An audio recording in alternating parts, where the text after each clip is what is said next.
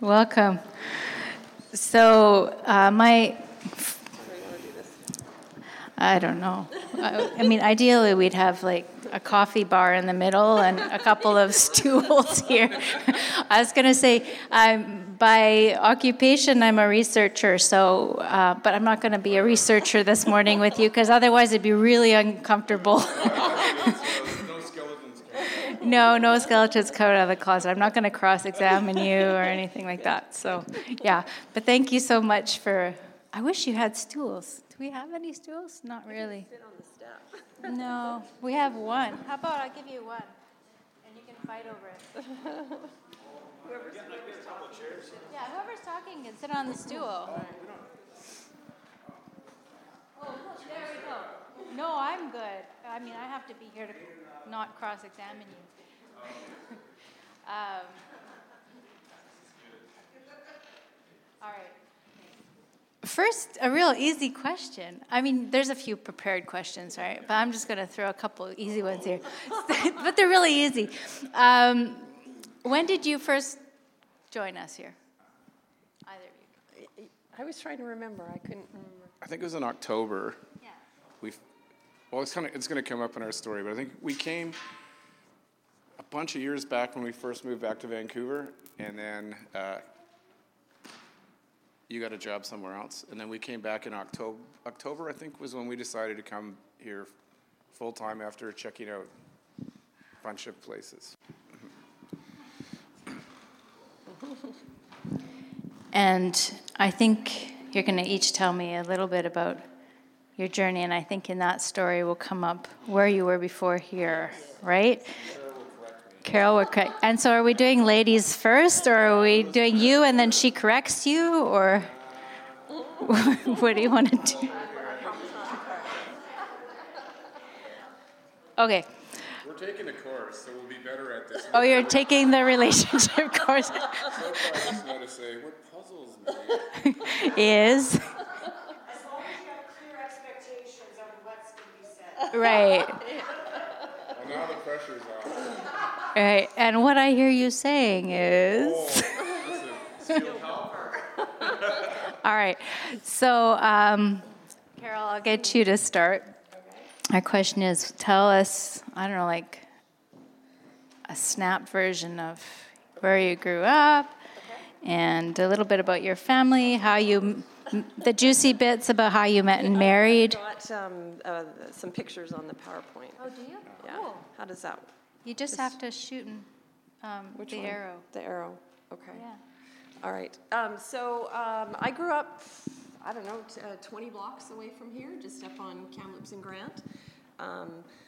4 older brothers, and do you want? I'll just hold it. Oh, okay. Yeah.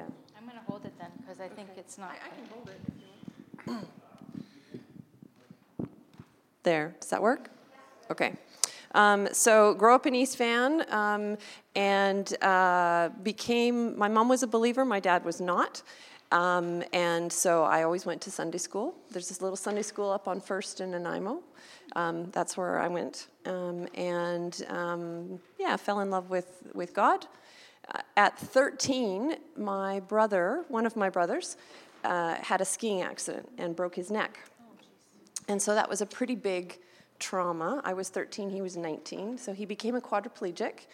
And the effect that has had on my life is, there's obviously lots of effects, but it gave me, a heart for the forgotten, because at that point, kind of everything disappeared out of my life. My parents kind of disappeared because I had to deal with my brother. And I felt like I disappeared, and so I have a heart for people that are the invisible. And then met this guy when I was 18. That's when we got married. I was 19. He was 21. So that's like 34 years ago. 1980. Yeah, I know, the puff sleeves. Yeah. 7 years later, we started having this group, Our four kids, I know, they're so cute, aren't they? I know you think your kids are cute, but mine are adorable. They're not that size anymore. This was us when we moved to Mexico, and Gord will talk about that. And this is the group that's with us at living at home still. And these lovely ones are in Ontario, and those are three grandkids. Yeah. Okay, that was Gord's turn. So you can hold it. So I grew up in the church from day one, literally, pretty much. My dad built it. Oh, wow. And with it came a whole mixed thing. So I loved their home groups and the potlucks because they gave me cheesecake and lasagna. And that community thing, I think, stuck. And my parents are very active in the background. So the whole idea that you serve purposely came up. I was hyperactive, and so sitting in a pew staring forward was pure hell. So it was a mixed bag, but I was loved. And but as a teenager, I kind of started thinking to be politically a socialist anarchist would have been more effective in the world than church. And I had a wise youth leader that sent me away to Mexico when I was in high school, and it was kind of there that I could kind of see this kingdom that Jesus was talking about, kind of stripped from all the cultural things that I found annoying, like slow, lame music and long talking and all that stuff. And the joy that people had when they gave their lives up for something else. So in being in service, they actually had a lot of joy. And I thought, well, there's some truth to this, so maybe I should explore it. And the next year, we went back to Mexico as a youth group, and I recognized that there was this young lady there that was a friend of my sister's that was actually kind of cute and wise, and so I endeavored to reform myself a bit and get her attention. Fool her into thinking I was something good. No. And since then, we've kind of been on a bit of a journey about how to have a purpose of life, of service, and at the same time have a life. And we did that mostly because she's very, very good at managing things, and I'm very chaotic. So that's how we balance the in-out thing. She likes to stay in. I would rather go out. So you find compromises. Or you just take turns. We capitalize on our differences. Oh, okay. So you stay in and stay out. Go out. She's truly, I think we're an arch, and so we complement each other very well on finding a balance. Yeah, cool. That's a gift. Mm-hmm. The second question, you kind of touched on different aspects of it, but one or two kind of turning points in your life, in your walk of faith. Mm. Oh. Landmarks in your journey with God. Landmarks. So landmarks in our life have been a couple. One is the idea of community. We lived in a community house. We went to Mexico and did missions with this small group of people that were a community. We moved to England and were part of a much bigger community, but very deep. The other thing would be service. We don't like hanging about. We like being involved in things that have meaning, ultimately. And the other thing I think that was very influential was kind of, I'd say it's kind of vineyardy, charismatic moments in our lives where we're kind of stalling out, and then it's kind of like, that's the next push. And so the first vineyard conferences were I grew up in a hippie church, so they were fairly influential. And then the vineyard conferences, the first ones here, and then Toronto Airport was very significant and kind of, and then also St. Albans Vineyard in England. And then now here, this has been kind of one of those upswings from being disappointed in church and disappointed in, well, where our lives are at to sort of like, now it's sort of swinging upward again. So, Oh, thank you. Yeah. And I think when I was growing up, I wanted only two things, and that was to go really fast and see everything. So that's kind of been influential too. Yeah. Yeah, I guess Mexico and England, basically. a lot, honey. It's only two. It's only two, but it's not here. Hundreds of countries. Yeah, there's many, many countries. And Carol, how would you describe? I mean, you mentioned your brother's accident. Yeah. But were there other points on your journey? I think experiencing the wave of the Vineyard movement when it started, that was very influential. It was so incredibly wonderful and so incredibly chaotic all at the same time. So there was that really positive, and then there was that, oh my gosh, this is crazy kind of stuff that happened all at the same time. But it was one of those things that once you'd experienced it, you could never really be content without it. So I think whenever we've kind of stepped back from the church maybe a little bit or stepped back from involvement, it's after a while you're just like, oh, I can't, I need that. I need the Holy Spirit. I need his influence. Mm-hmm. Yeah. I think I wanted to just ask you, both of you mentioned that there's been like highs, like kind of highs and lows. For Mexico, the church there, your church is here, St. Albans, what would be maybe two or three highlights or experiences that you want to take with you through life that were just really, you want them to continue being part of your life, even though there were hard times and bad times? What were some of the good takeaways that you don't want to lose? Oh, you'll hold it. I think over and over again, I go back and read gospel accounts and am amazed by this kingdom that Jesus offers. And it makes me very, very excited, like, wow, we get to do all this really cool, I won't swear, but we get to do all this really cool stuff.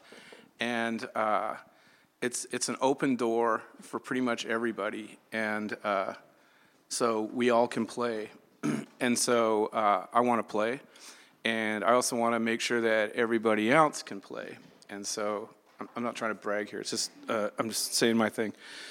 And so I think that makes me sensitive to when I'm around people that haven't experienced this kingdom or have been a part of it, to like, you should be here. And also a little bit critical of the ones that are already here that might push them out. So I'm very comfortable here. This is one of the first places in Vancouver pretty much, that I felt like it actually can exhale and kind of relax, and that I don't have to, as a square peg, become a round in a round hole. And so that's been very, very,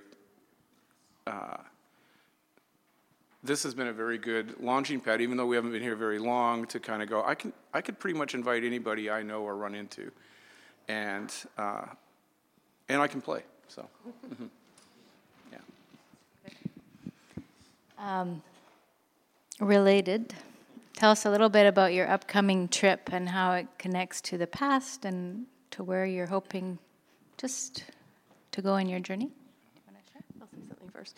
I think when we lived down in Mexico, we really, we had some community up here. But when we moved down to Mexico, we had a very, very tight-knit community that we worked with. And that, you were always looking for that. Where can we find community?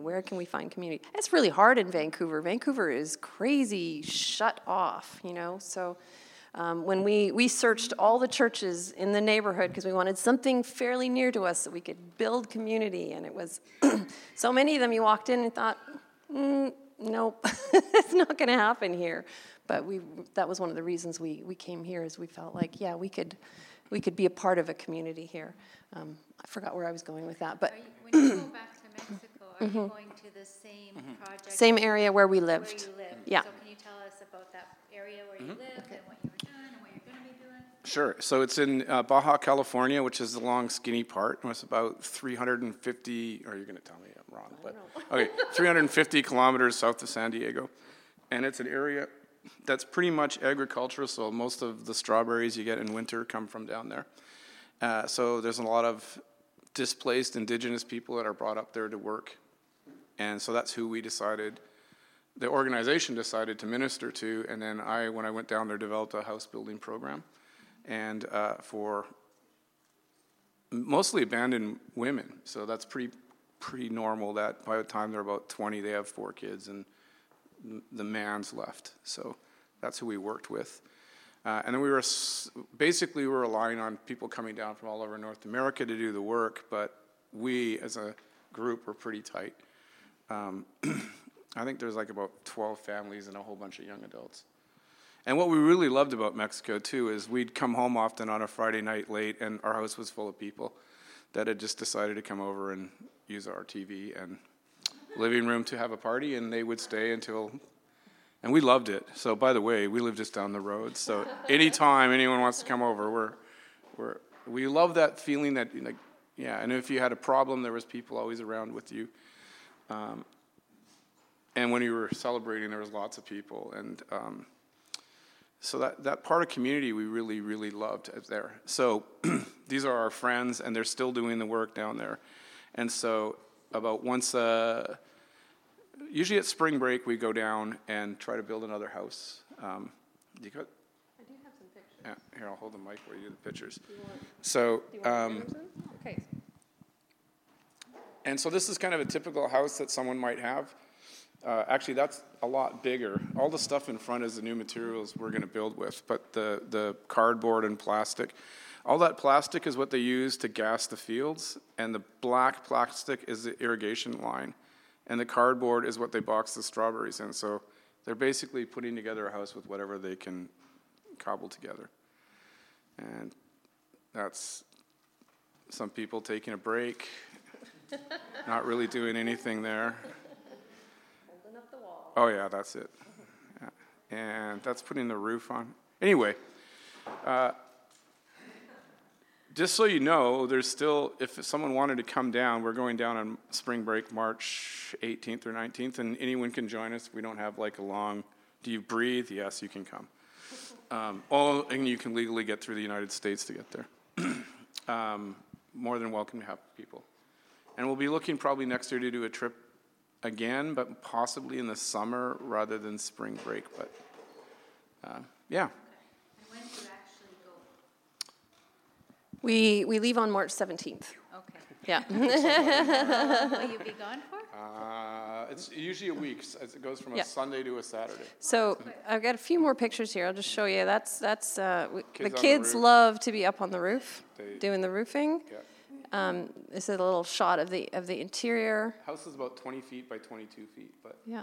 Oh, there you go. And that is our group and the family that we built for. This was 2 years ago. They're right there in the front, in the middle. And then I just wanted to show you this picture. That was the mom giving one of the team members a hug. Mm-hmm.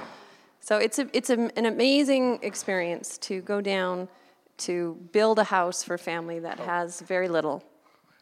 And then give it to them at the end of the week. So it takes 5 days to build it, and anyone can do it. I had a group of Girl Guides in grade 5 build a house in 4 days. So you don't have to know anything about construction. And the other things we do down there is we try to hook up with other people that are doing ministry down there. So there's a guy that goes to the garbage dumps and does meals. We've often done that. There's a battered women's shelter. In Mexico, you're not considered battered unless you've been in the hospital for a week. Just to give you kind of a context. So if you're in a battered women's center, you've been, not that any abuse is not abuse, but you've been really abused. There's also, what would you call it, a daycare center for kids with special needs. Mostly they're just kind of wheeled in the house and people are ashamed of them. So that was it. They get to play and hang out with people. And an old folks' home. Often the old people are just wheeled out on the street and left there. And so these people, out of their own hearts, just took them into their house. So they have about 30 or so. So we like to build in the morning and then go visit these other places and see how we can help out in the afternoons. My favorite, though, is we have a friend. He's crazy. And he has about 50 kids up on the hill that hang around at his house. And he just loads them in a truck, goes to the beach. We put hot dogs in them and blow stuff up on the beach, and it's awesome. I don't know. So how many dozen tamales does it take to build a house? We're at over 200 right now. Yeah, I think by the time we're finished, it'll be 200 dozen tamales that we'll have made. That'll be about half. So how many for 450 dozen? That's too much. We'll do something else. Yeah, I think we're going to set up a GoFundMe page. I think, and we may do a taco fundraiser at a different church as well. Plus, it costs about $150 to be there for the week. Yeah. That's for your food and lodging, and so often people coming down are told like keep another 100 or 2 available to. If we have to pay for the whole house, we could do that. But yeah. And the other thing we like to do is, to go to school in Mexico, you have to have a uniform. Yeah. And so a lot of these indigenous kids don't have the money. If you're making $20 a day and a uniform is more expensive than here, we help with getting uniforms for them and the books. And then, of course, because there's a lot of prejudice down there for First Nations people, they keep changing the uniform colors every couple of years just to keep... So we keep sticking it to them by giving them new uniforms. It's very satisfying. I always love how there's an argument that uniforms are the great equalizer, that they make everybody look the same. But once you dig a little bit below the surface, that is just not the story. Yeah. All right, do you have any questions you'd like to be asked? If there's anything else you'd like to share with us? We could talk for a long time. Yeah. Does anyone have a question? Yeah. That's better. Can you share about what you're currently doing in Vancouver? Okay. So I was a children's pastor for a couple of years, and I've just become an education assistant. It's the same job that Gord does. So we were looking to try and sync our lives that way, so that during the summer we could have a chance to do some maybe travel and serve. So maybe do some missions trips besides Mexico. Anybody else? Yeah, and I'm an education assistant. And I also am the event director for Ride for Refuge. Ah, cool. Okay. Does anybody else have a question? Yeah. So the house cost about $4,000 US. Yeah. And that's basic costs. That's no beds or mattresses or... Mm-hmm. So why is it so hard to build? They're so cheap compared to... Oh, yeah, okay. Yeah, so basically what happens is the average wage is about $20 a day that they work. Ooh, $9.50. No. Okay. For strawberries and raspberries, for tomatoes and stuff, it's much less. And so, and they're only working when there's most of them are only working when there's picking to do and planting. So if you figure that out, you get maybe 3 crops a year, and you get to, it's not a lot of money. A property will cost about $1,500 to buy, and they can get a mortgage for that. And that's the only people who will build houses for, because if they're showing a sort of an initiative to say, I've bought this property. By law, they then have to put up a fence and a roof within a year, or they lose their property. So that's why there's all these houses made out of fences, made out of irrigation line and stuff. But $4,000 is a huge amount of money to pay for. So a lot of them will use substandard materials, and then we've had lots of stories of kids and adults dying from fires because they're using plastic to live in, and they still fire, and earthquake stuff too, like if the thing shakes and you're making it out of brick, it falls down. So we build to Canadian standards, so it's building code. So $4,000 seems like not a lot to me, but if you're making $9 a day and only working 3 months a year, that's a lot, and you got to still buy groceries and things. Yeah.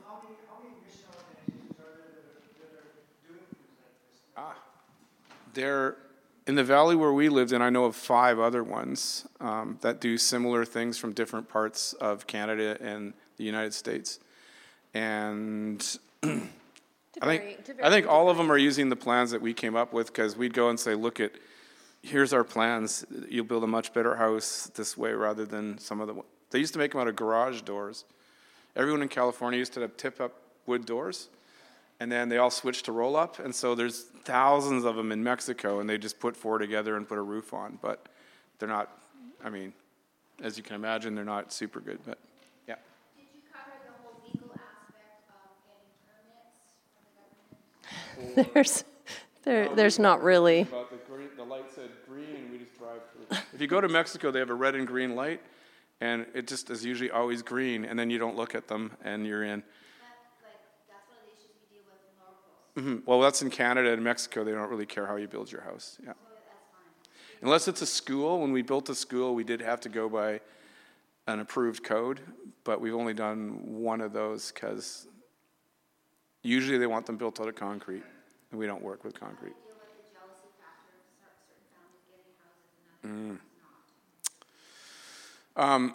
of the ways is how we pick the houses is we usually have eldresses. I don't know how you'd say that. Female elders that live in the community, and they recommend people to us. And then that way, if there's an issue, it's kind of like most of the people in these neighborhoods kind of go, yeah, that is bad. You need to help these people.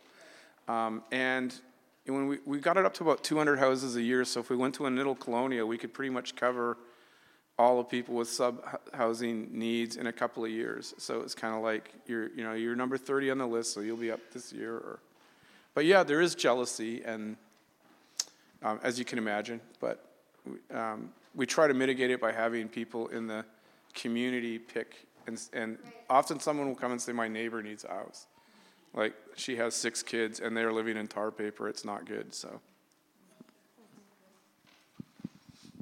We're super grateful that you're part of us. You've joined us. We love having you. Yeah. We'd like to pray for you guys. I mean, I think right before that you go, we'll have more prayer time. But I'll pray for you guys now just as you're organizing everything and the rest of the funds need to come in and all those fun things. And prayer works. I didn't say anything inappropriate. No. I didn't do it. All very appropriate. I was going to ask you some questions, but I think they're a little bit more, researcher questions. One of the things that we do when somebody leaves our church is we bless them to go. And I think there's something about blessing someone to come. And stay. So I think this is the time we could bless them. Yeah. I'm very grateful that God has brought you guys here.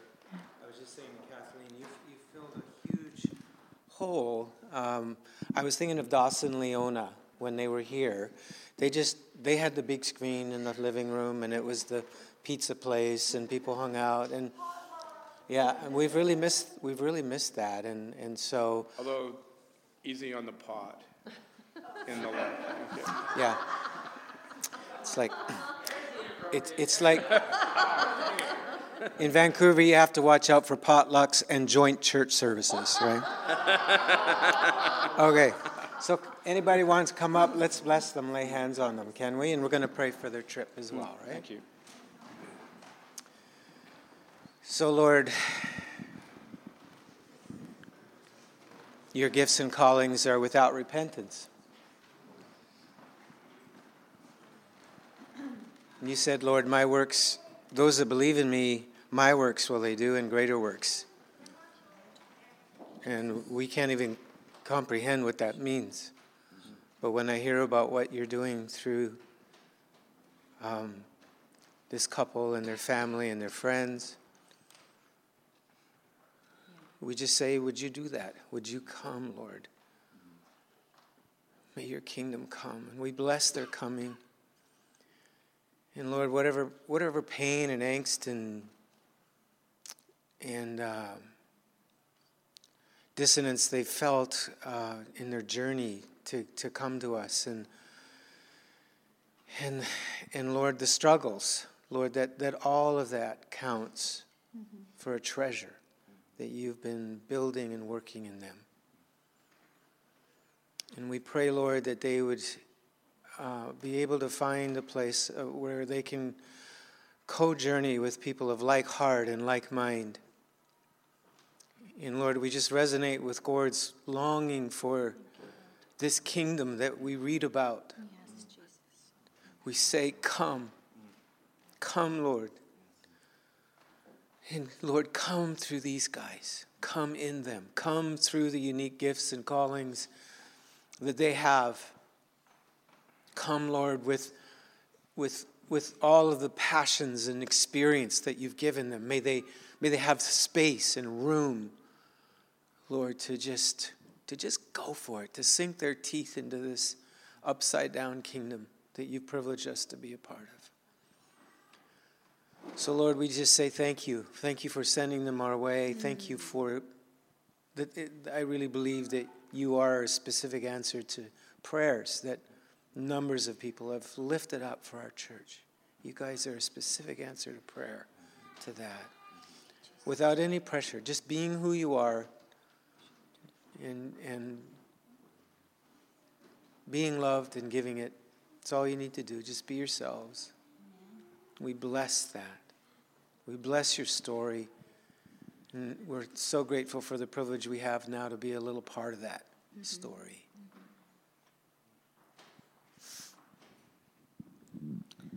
Father, thank you for the vision of the indigenous peoples.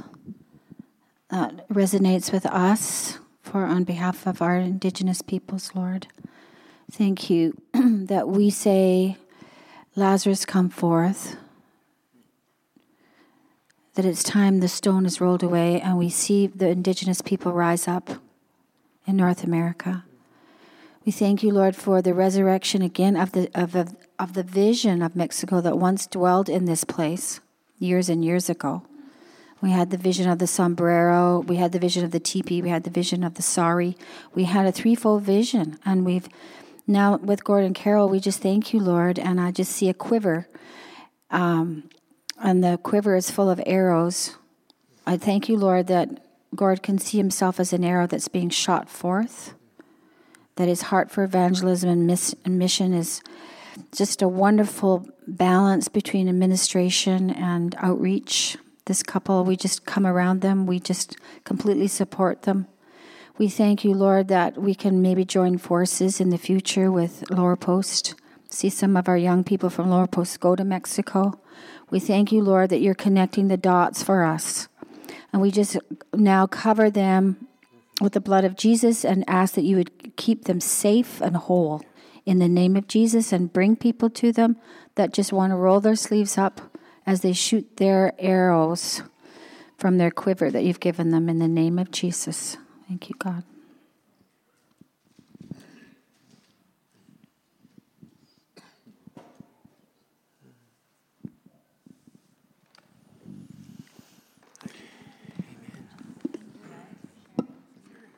Amen. I am. We don't have enough. We need more gourds.